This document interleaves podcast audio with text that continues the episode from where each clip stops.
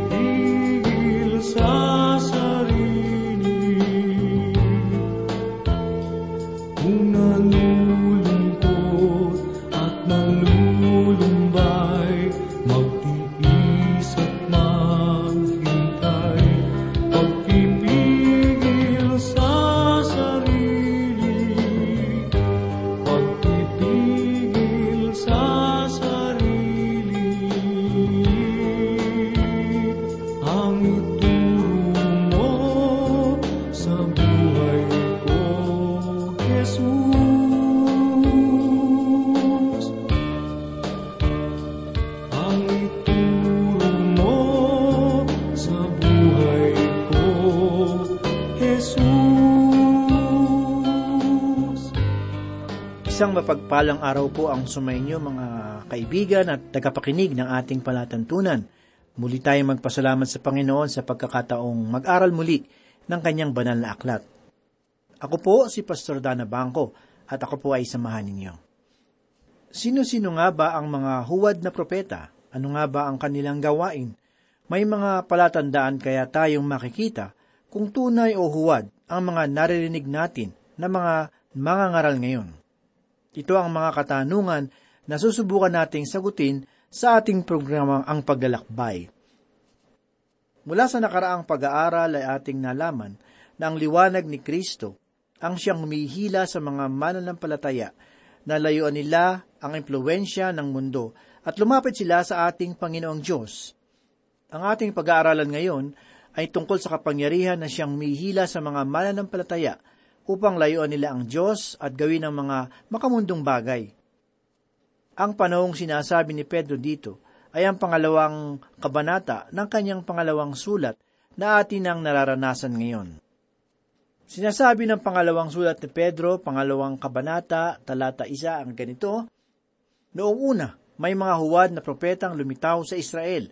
Gayon din naman may darating sa gitna ninyo na mga huwad na guro.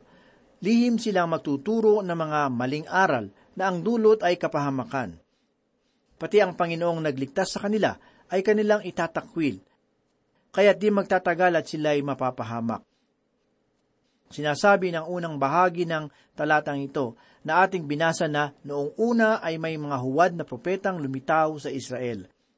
Ang sulat na ito ni Pedro ay para sa mga Hudyo na nananampalataya kay Kristo Jesus. Makikita natin dito na may mga huwad na propetang lumitaw sa Israel. Sinasabi ni Pedro na, gayon din naman may darating sa gitna ninyo ng mga huwad na guro. Ang tinutukoy ni Pedro dito ay ang mga mananampalataya na nasa ating Panginoong Heso Kristo. Ang mga huwad na propeta ay hindi na bago dahil sila ay matatagpuan din sa lumang tipan. At hindi lamang sa lumang tipan sila matatagpuan, kundi maging sa panahon na ito ay mayroon na ring mga huwad na guro. Kaya masasabi ko sa inyo na huwag na nating problemahin pa ang mga huwad na propeta dahil madali lamang natin silang makilala sa pamamagitan ng kanilang propesiya mismo. Kapag ito ay hindi natupad o kaya ay sinasabi nilang lumayo tayo sa totoong Diyos, ay tiyak na sila ay huwad na propeta. May isang tao na nagsabi na magugunaw daw ang mundo noong Setyembre 15, isang daan siyam na po at apat na tatlo. Noong dumating ang petsang ito ay maraming mga reporter ang nagpunta sa kanyang tirahan. Lumabas siya ng kanyang tirahan at sinabi niyang nagkamali siya ng petsa. Imbis na Setyembre 15, isang libo siyam naraan at apat tatlo ay Setyembre 15, isang libo siyam naraan at apat apat pala ang paggunaw ng mundo. Sa oras din na ito ay may mga ministro na nangagtitipon at nagdarasal sa Diyos Nag-aalala sila sa sinasabi ng ministro na ito tungkol sa pagkagunaw ng mundo. Sinabi ng ilan sa kanila na kailangan nilang kausapin ang ministrong ito. Ngunit sinabi din ng ilan sa kanila na pabayaan na lamang nila ang ministrong ito at mapapatunayan din nila kung totoo nga ang kanyang sinasabi pagdating ng Setyembre 15, 1944. Kaya nang dumating ang petsang ito, ay hindi naman nagunaw ang mundo at pinagtawanan siya ng mga tao. Dahil sa pangyayaring ito, ay natuya din ang ating Panginoong Heso Kristo. Maaari na nating ipagwalang bahala ang mga huwad na propeta ngayon. Ngunit, masasabi ko sa inyo na kailangan tayong maging maingat sa mga huwad na guro. Kailangan na pag-aralan nating maigi ang kanilang itinuturo at sinasabi. Ngunit masasabi ko din sa inyo na maaari nating pagkatiwalaan ang ating pananampalataya sa salita ng Panginoon. Ako ay namamangha dahil sa panahong ito ay marami pa ring mga tao ang nalilinlang sa mga maling katuruan. Kung ayaw mong maniwala sa sinasabi kong ito, ay masdan mo ang mga iglesia ng mga kulto ngayon. Nakakamangha dahil sa halip na paniwalaan nila ang babala ni Pedro, ay mas pinaniwalaan pa nila ang mga huwad na guro. At hindi lamang yun, kundi binigyan pa nila sila ng donasyon para sa kanilang gawain. Subalit makikita natin na sinasabi dito ni Pedro na may darating sa gitna ninyo ng mga huwad na guro. Ating napag-aralan sa unang kabanata na may mga totoong propeta ang Diyos sa lumang tipan. Kung ating papansinin ay natupad ang lahat ng kanilang mga propesiya. Ngayon ay sinasabi ni Pedro na may mga huwad na propetang lumitaw sa Israel. Ibig lamang sabihin nito na may mga totoong propeta at may mga huwad din na propeta sa kanilang hanay. Isang halimbawa nito ay noong nakipaglaban si Ahab at si Jehoshaphat sa bansang Syria. Tinawag nila ang maraming huwad na propeta ni Baal at pinilit ng mga bulaang propeta na ito na makidigma sila. Kaagad na nakita ni Jehoshaphat na wala silang natatanggap na salita mula sa Diyos, kaya iginiit niya na wala na bang ibang propeta ni Yahweh na maaari nating pagtanungan? Sinabi ni Ahab na, mayroon pang isa, si Mikaya na anak ni Imla. Ngunit galit ako sa kanya, sapagkat lagi na lamang masama ang hula niya sa akin. Wala nang mabuti. Sa ngayon ay maraming mga tao na ang gusto nilang ministro ay pawang magagandang bagay lamang ang sinasabi sa kanila. At ganyan din si Ahab. Sinabi sa kanya ng propeta ng Diyos sa si Mikaya ang katotohanan na ayaw marinig ni Ahab. Kaya nang ipatawag niya si Ahab, ay sinabi nito sa kanya na, Kung didigmain mo sila, ay mamamatay ka. At sinabi ni Jehoshaphat kay Ahab na, Lagi na lamang masasama ang kanyang sinasabi sa akin. Subalit, hindi nakinig sa kanya si Ahab, at siya nga ay namatay gaya ng sinabi ni Mikaya. Totoo ngang propeta ng Diyos si Mikaya, ngunit mayroon din namang daan-daang propeta noong panahon na iyon. Sinabi ng isang bahagi ng pangalawang Pedro, dalawa isa ang ganito, Gayun din naman, may darating sa gitna ninyo na mga huwad na guro. Sinabi ni Dr. Marvin Vincent sa kanyang libro, na may pamagat na word study in New Testament na ang salitang Griego na ginamit para sa salitang huwad na guro ay sudo didaskos. Ang salitang ito ay sa bagong tipan lamang matatagpuan, kagaya ng nasabi natin kanina na nanganganib ang mga iglesia ngayon sa mga huwad na guro. Ngunit ang tanong ngayon ay ano ang ibig sabihin ng huwad na guro? Ang mga huwad na guro ay ang mga guro na alamang katotohanan – ngunit sinadya nilang magsinungaling dahil sa kanilang lihim na pakay. Maaring dahil sa sarili nilang dahilan o kaya ay dahil gusto nilang pasayahin lamang ang mga tao. O maaari din sa pera lamang ang pakay nila. Maraming mga guro ang mga ganito sa panahong ito.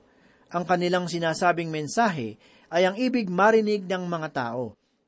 At kahit alam nila ang katotohanan, ay hindi ito ang kanilang sinasabi, ito ang gawain ng mga huwad na guro.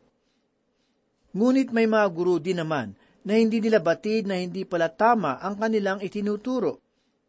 Ilan sa mga reformista noong nakaraang panahon at ilan sa mga haligi ng iglesia na namuno pagkatapos ng mga apostol na naniniwala at nagtuturo ng mga katuroan na hindi na natin pinaniniwalaan ngayong panahong ito. Sa kanilang paniniwala noon ay totoo ang kanilang itinuturo dahil dito ay hindi na natin sila maaaring isama sa mga huwad na guro. Ang isang huwad na guro ay alam ang kanyang ginagawa at sinasadya niyang gawin ito. Sinasabi ng isang bahagi ng pangalawang Pedro 2.1 ang ganito, Gayun din naman, ang ibig sabihin ni Pedro dito ay darating ang mga huwad na guro sa hinaharap at mangyayari ito pagkatapos ng kanyang kamatayan. Si Judas ay ganito rin ang kanyang sinasabi. Dahil pareho ang sinasabi ni Pedro at Judas, ay iniisip ng iba na nangopya ang isa sa kanila sa sulat ng isa. Ngunit masasabi ko na kung gusto ng Diyos na bigyan diin ng isang bagay, ay sasabihin niya ito ng makalawang ulit. Ito ang dahilan kung bakit sinabi ng Panginoong Hesus na, Tandaan ninyo ang sinasabi ko sa inyo, ang ibig ipahiwatig ng ating Panginoon dito ay pakinggan natin siya. Sa makatuwid, mahalaga ang ibig sabihin ng Diyos dito. Subalit nang sinulat ni Judas ang kanyang sulat, ay mayroon ng mga huwad na guro sa loob ng iglesia. Lihim silang nagtuturo ng mga maling aral.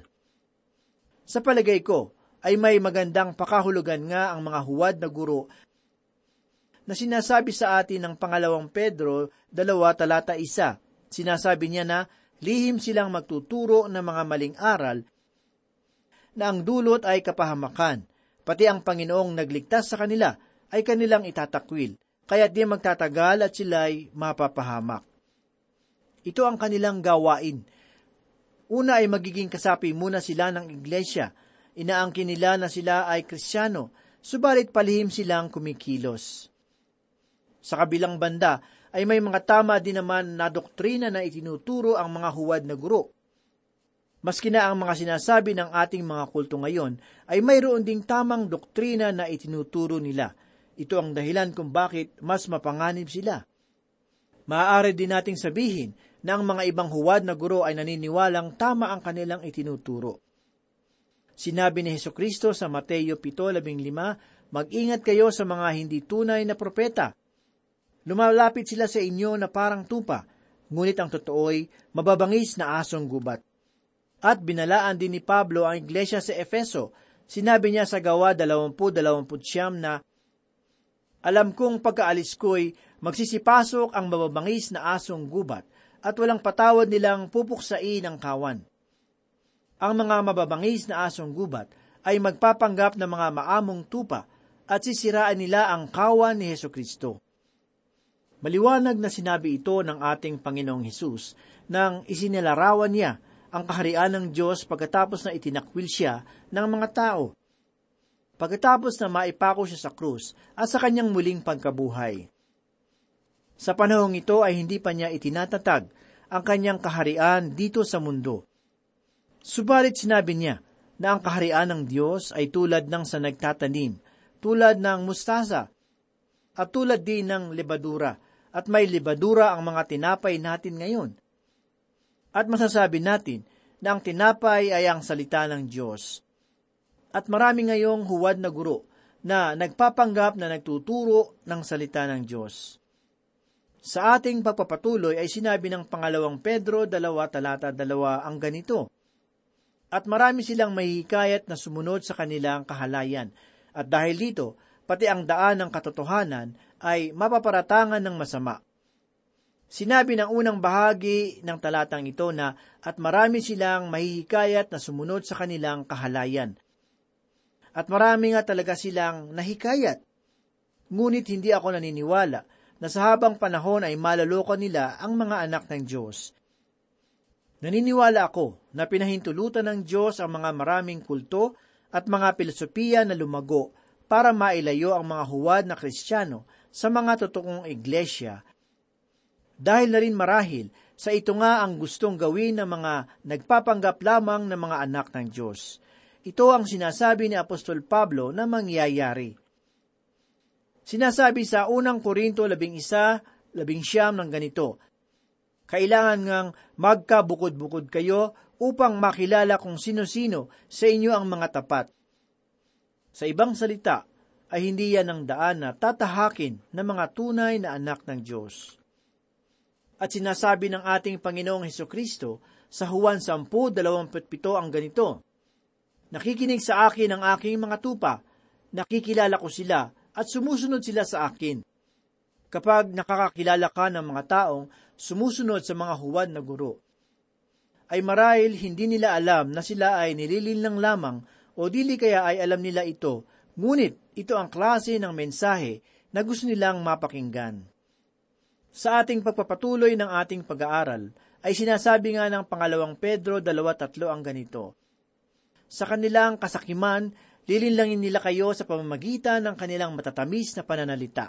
Matagal nang nakahanda ang hatol sa kanila at ang pupuksa sa kanila ay hindi natutulog. Sinasabi ng isang bahagi ng bersikulo na ating binasa na matatamis na pananalita. Upang maintindihan natin ng maigi ang ating pinag-aaralan ngayon, ay sumandali nating aralin ang salitang ito ayon sa salitang Griego.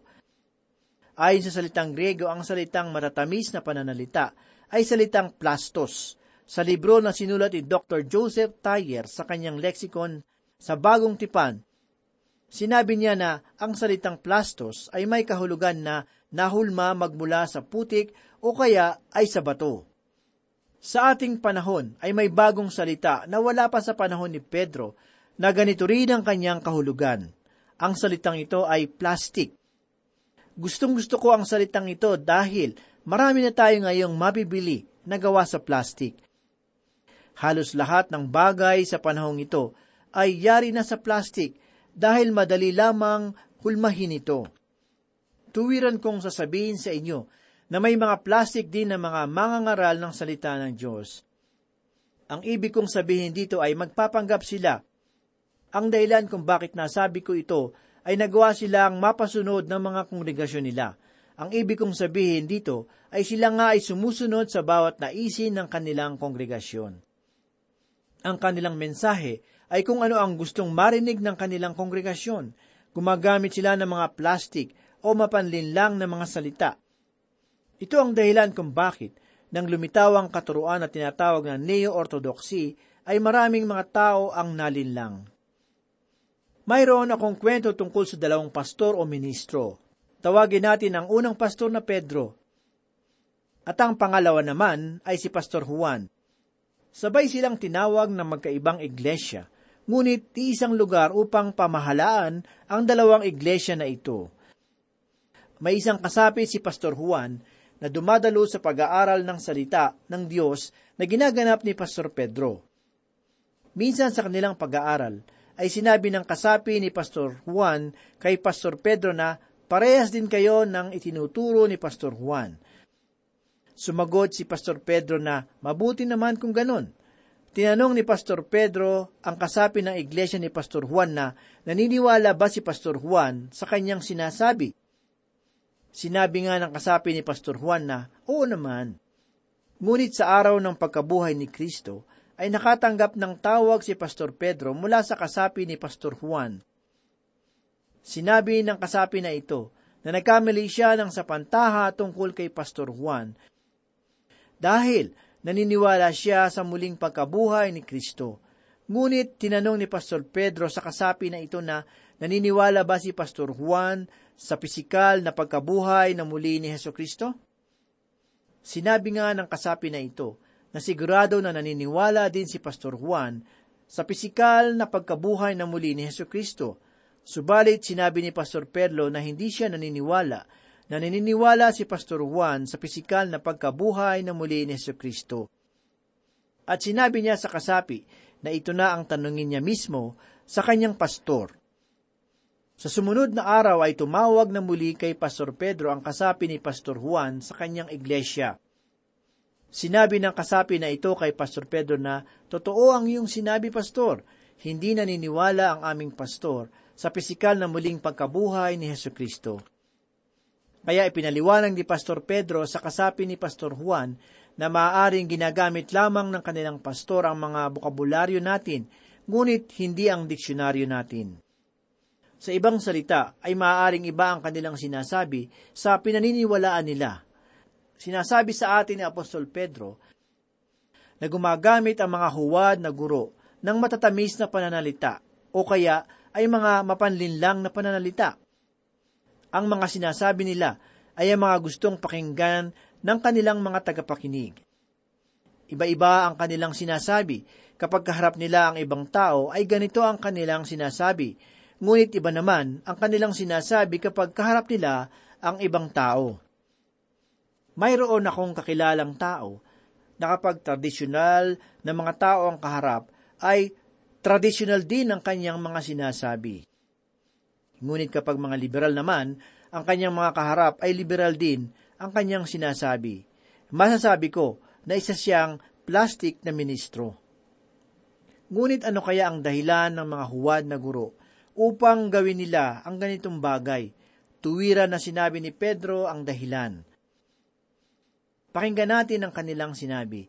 Dahil sa kanilang kasakiman, ang kasakiman ay siyang uri nga ng Diyos-Diyosan maaring sakim sila sa pwesto, maaring sakim sila sa kabantugan, ngunit mas marami sa kanila ang sakim sa pera. Kapatid, ang nais ng Diyos, tayo ay magpakatatag. Magpakatatag sa iyong pananampalataya. Kung ikaw man ay nakakaramdam ng pangihina sa oras na ito, lumapit ka sa Panginoon. Magpakumbaba ka humingi ka ng lakas. Hanapin mo ang presensya ng Panginoon sa iyong buhay upang maging matagumpay ka sa iyong mabigat na pagsubok. Magtiwala tayo sa kanyang kapangyarihan na gumawa sa ating buhay. Tayo po ay manalangin.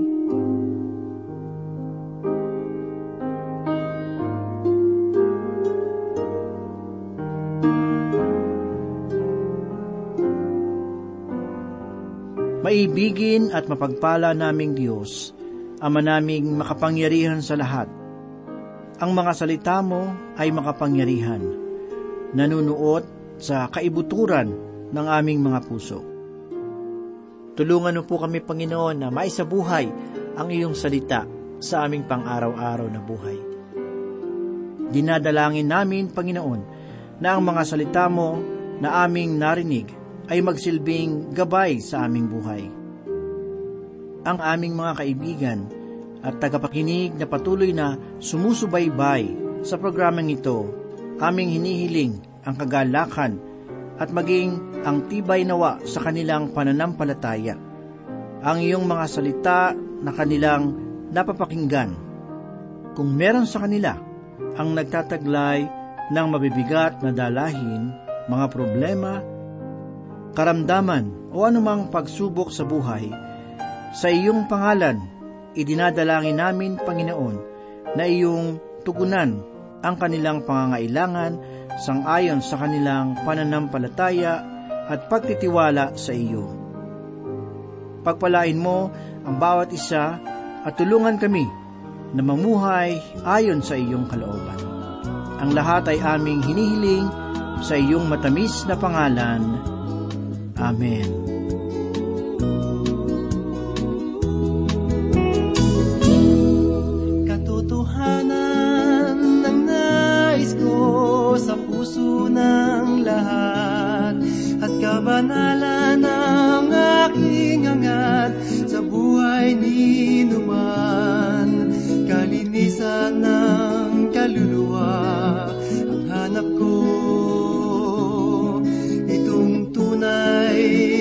Pagsamba ayon kay Kristo